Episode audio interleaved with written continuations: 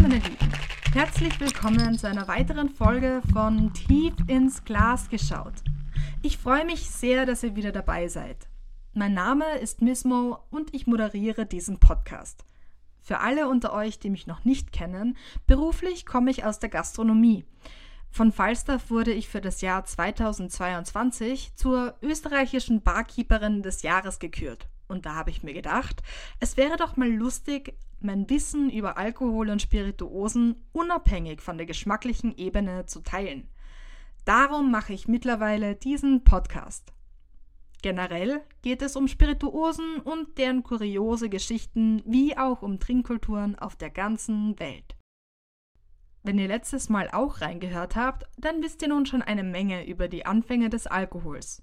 Heute beschäftigen wir uns mit den Römern in der Antike.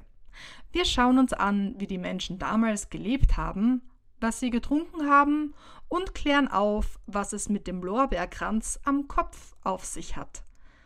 Bevor wir aber richtig in die Materie einsteigen, verschaffen wir uns einen kurzen Überblick. Lasst uns in das Leben vor über 2000 Jahren eintauchen und herausfinden, was sich am Mittelmeer so alles abgespielt hat.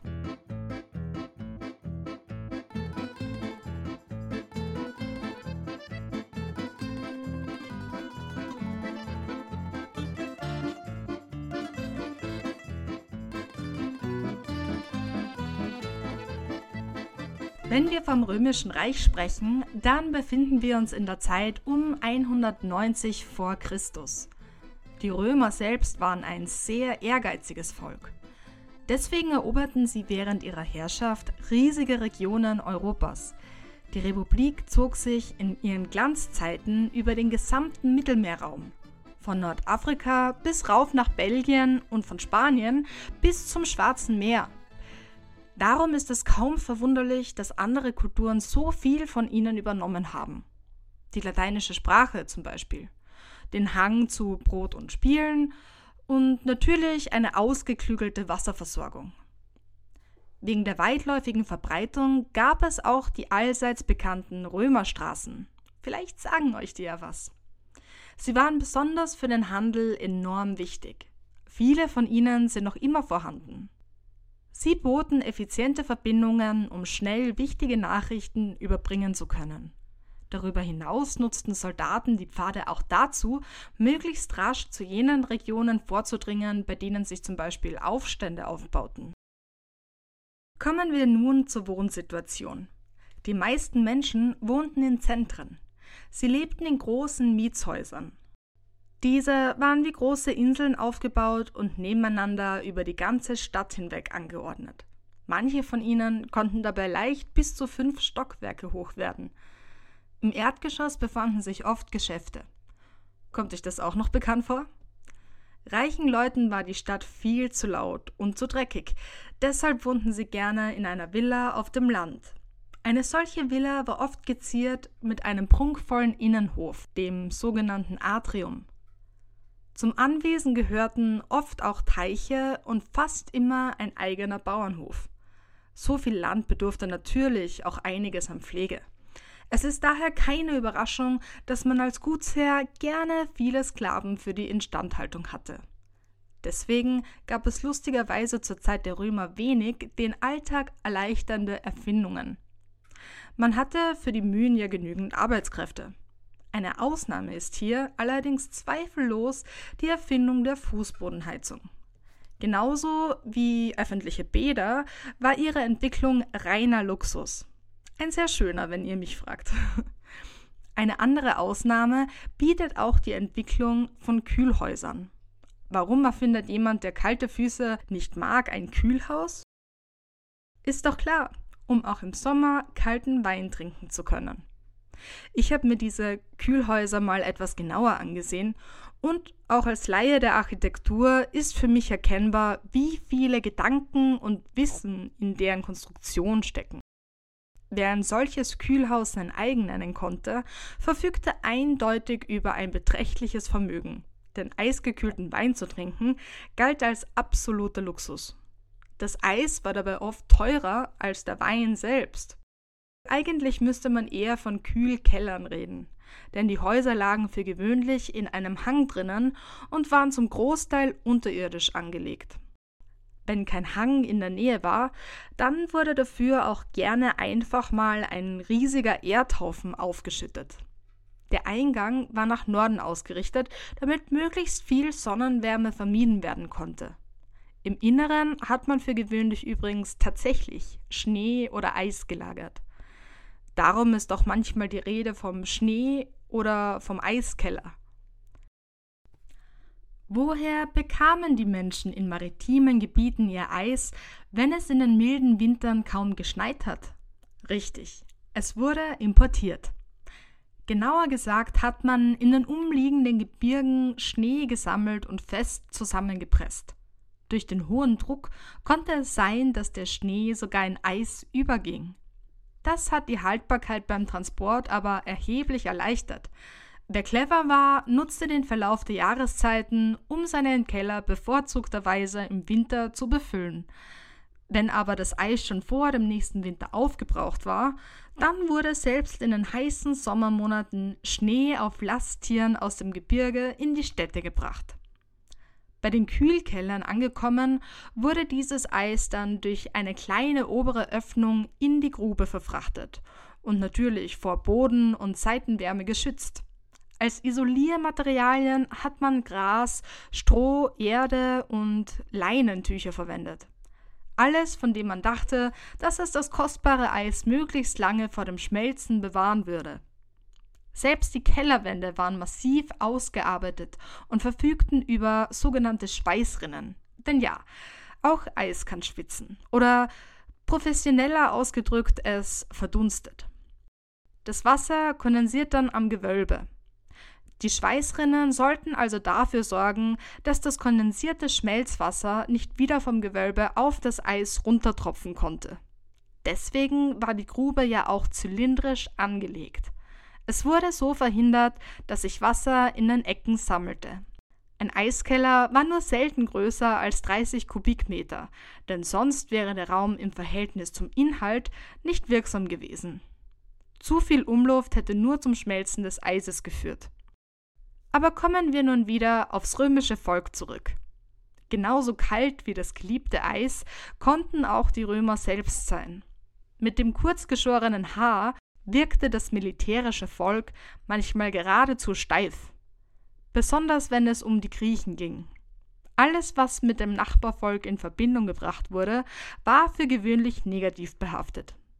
Die Literatur, die Trinksitten und trotzdem hatten die Römer einen Gott des Weines. Es war Liber, übersetzt der Freie, und stand außerdem im Zusammenhang mit dem freien Sprechen. Wein war vorhanden, wurde im Alltag aber nicht vorrangig getrunken. An dieser Stelle vielleicht ein kleiner Funfact am Rande. Julius Caesars Soldaten mussten jeden Tag einen Liter Wein trinken. Warum? Als Mutmacher und natürlich auch als Vorsorge gegen Durchfall. Ob das den Durchfall tatsächlich verhindert oder nicht vielleicht sogar eher gefördert hat, egal. Alkohol war jedenfalls staatstragend, sozusagen. Der Großteil der Römer begnügte sich tagsüber mit dem frischen Wasser der Aquädukte, die das Quellwasser der Berge in die Städte leiteten. Wer kein super frisches Wasser zur Verfügung hatte oder sich nach etwas mehr Erfrischung sehnte, der trank Posca.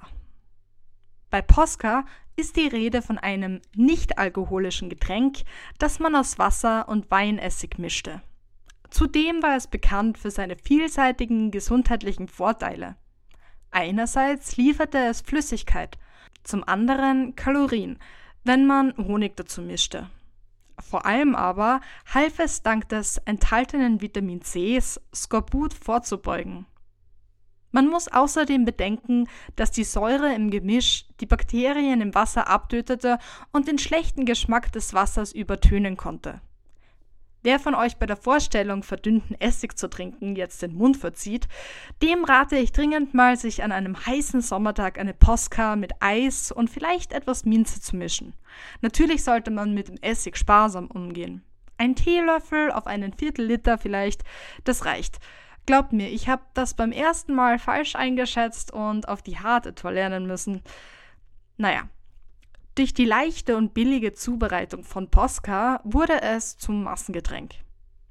Für all jene, die es lustiger haben wollten, hat es auch eine alkoholhaltige Variante davon gegeben. Das Getränk wurde Lora genannt. Bekannt war es auch als Wein der Arbeiter. Das Getränk bestand aus saurem Wein, genauer gesagt Dresder Wein und Wasser. Für alle, die nicht wissen, was Dresder ist, Dresder sind die bei der Weinherstellung anfallenden Traubenreste, aus denen man bei uns zum Beispiel Grappa hergestellt hat. Diese Reste wurden mit Wasser versetzt, einen Tag stehen gelassen und dann nochmal durch die Weinpresse geleitet. Dieses leicht alkoholische Getränk war für die ärmere Bevölkerungsschicht bezahlbar und hat ungefähr so geschmeckt wie ein stark verdünnter Wein. Aufgrund der Herstellungsweise konnte Lora allerdings auch schnell in Essig umschlagen. Das hat man allerdings in Kauf genommen, weil man dann eben Posca daraus zubereiten konnte. Zwei Fliegen mit einer Klappe, wenn ihr mich fragt. Ein anderes Getränk, das man gelegentlich zu sich genommen hat, war Mulsum.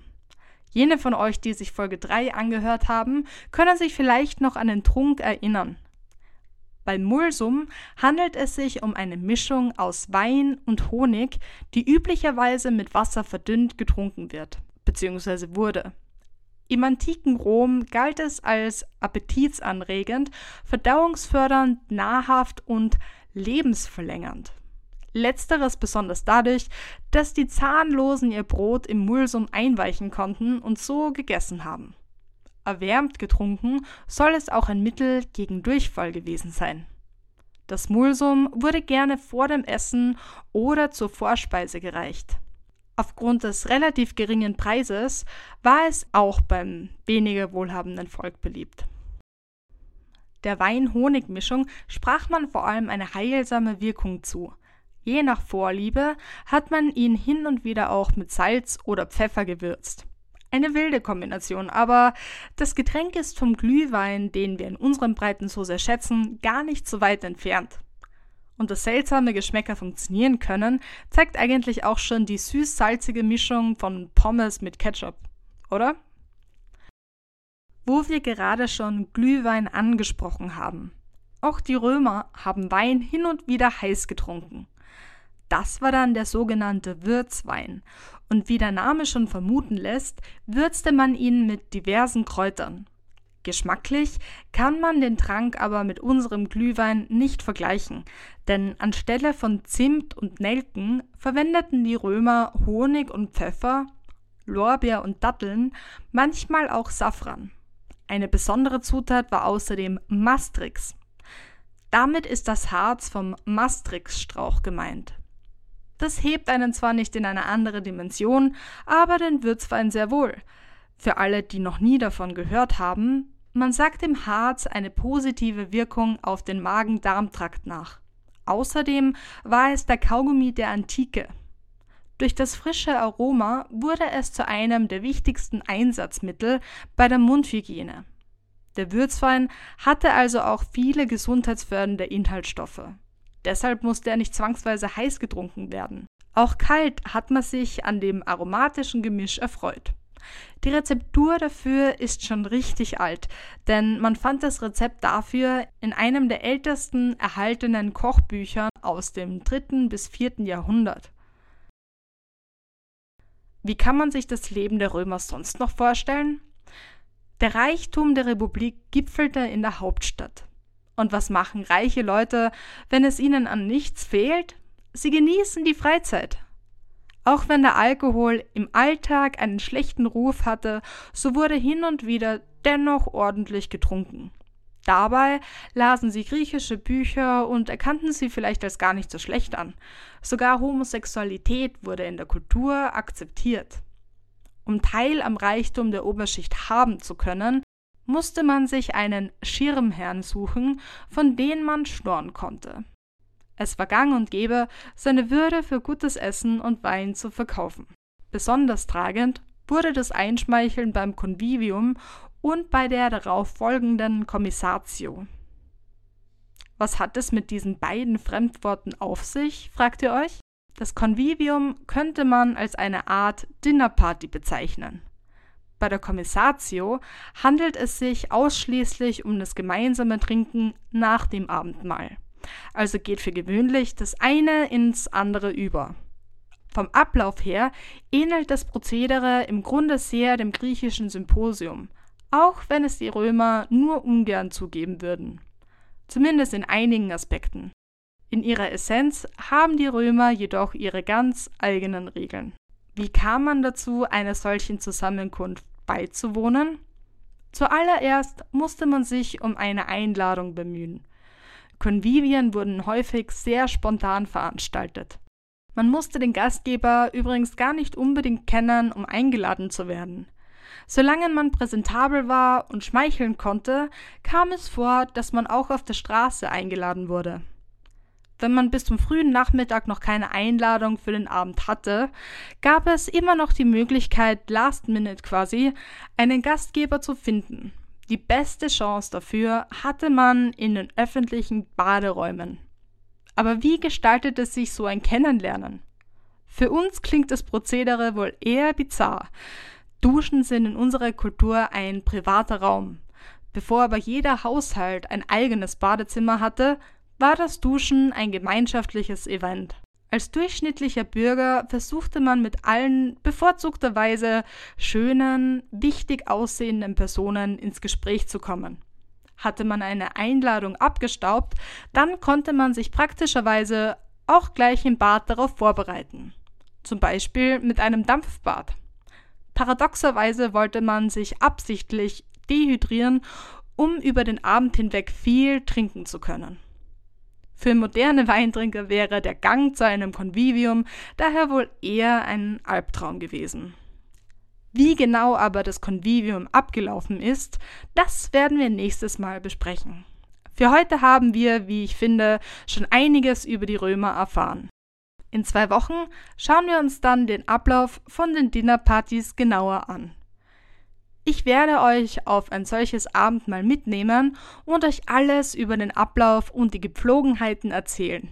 Und glaubt mir, reinzuhören lohnt sich. Außerdem werden wir beim nächsten Mal auch noch genauer auf die Rolle der Frau eingehen und beleuchten natürlich auch das Leben der vielseitig eingesetzten Sklaven. Damit möchte ich die Episode für heute langsam zum Ende bringen. Ich hoffe, ihr habt die heutige Folge spannend gefunden und ein klareres Bild davon, wie das Leben in der Antike so ausgesehen hat.